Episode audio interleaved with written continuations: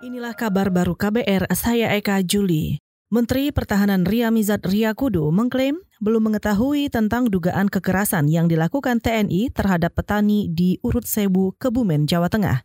Meski begitu, Ria Mizat menyebut anggota TNI yang terbukti bersalah melakukan kekerasan harus ditindak tegas. Belum saya dengar, ya. tapi harus diselesaikan dengan cepat dan berlarut-larut ya. Yang salah-salah, oh, tentara salah-salah. Ya, ya. Itu tadi Menteri Pertahanan Ria Mizat Riakudu. Sebelumnya, belasan petani urut Sewu Kebumen terluka ketika bentrok dengan TNI. Seorang di antaranya terkena peluru karet. Bentrokan terjadi lantaran petani menolak pemagaran lahan oleh TNI. Kedua pihak sama-sama mengklaim kepemilikan atas lahan di urut Sewu. Sengketa lahan ini berlangsung selama 18 tahun. Saudara, Koalisi Masyarakat Sipil mendesak DPR segera mengesahkan rancangan Undang-Undang Penghapusan Kekerasan Seksual atau RUU PKS. Perwakilan koalisi Feni Siregar mengatakan, langkah ini penting untuk memberikan perlindungan bagi korban kekerasan seksual.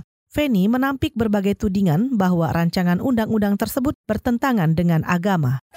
Melakukan analisa agama, sebenarnya tujuan uh, penghapusan kekerasan seksual ini justru menegakkan Pancasila dan menegakkan syariat Islam. Itu tadi perwakilan Koalisi Masyarakat Sipil Feni Siregar. Sebelumnya, Komisi Hukum DPR menyebut rancangan Undang-Undang PKS harus menunggu revisi Kitab Undang-Undang Hukum Pidana atau RKUHP diketok lebih dahulu. Ini lantaran banyak pasal peminadaan dalam rancangan undang-undang PKS atau penghapusan kekerasan seksual yang tidak boleh bertentangan dengan substansi RKUHP. LSM Kontras meminta Komnas HAM terlibat dalam penanganan kasus kebakaran hutan dan lahan atau Karhutla.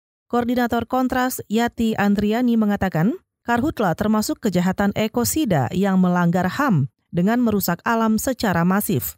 Selain itu, karhutla termasuk kasus berat karena terdapat politik impunitas dalam penanganannya. Korporasi yang melakukan kejahatan lingkungan terkesan tidak pernah terjamah oleh proses hukum.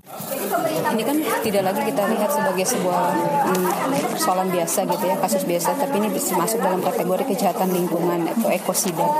Uh, dalam kasus ekosida ini kita bisa lihat beberapa elemen yang terpenuhi tadi soal bagaimana peristiwa ini terjadi sejak lama gitu ya, uh, sampai dengan saat ini masih terus terjadi.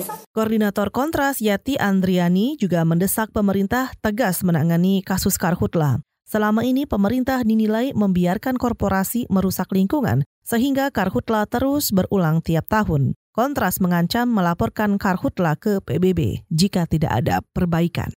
Saudara Festival Belanja dan Kuliner bertajuk Wonderful Indonesia diharapkan mampu menarik kunjungan wisata, wisatawan asing. Festival ini diselenggarakan Kementerian Pariwisata dan Asosiasi Pengelola Pusat Belanja Indonesia atau APPBI mulai 27 September 2019 selama satu bulan. Acara ini digelar serentak di lebih dari 300 pusat belanja di Indonesia. Ketua Umum APPBI Stefanus Ridwan menjamin festival keempat ini bakal lebih menarik. Salah satunya karena menonjolkan produk batik. Saya kira akan banyak sekali acara-acara uh, yang menarik, yang khas daerahnya, khas makanan daerahnya.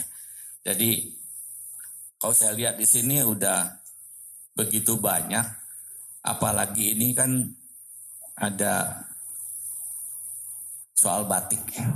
Batik ini kita mau rayakan tahun ini. Ketua Umum Asosiasi Pusat Belanja Indonesia, Stefanus Ridwan juga berharap banyak produk batik dari berbagai daerah bakal ditampilkan. Pasalnya, festival tahun ini bertepatan dengan perayaan 10 tahun penetapan batik sebagai budaya Indonesia oleh UNESCO. Menurut Ridwan, festival juga bakal membuka peluang untuk perkembangan usaha kecil menengah.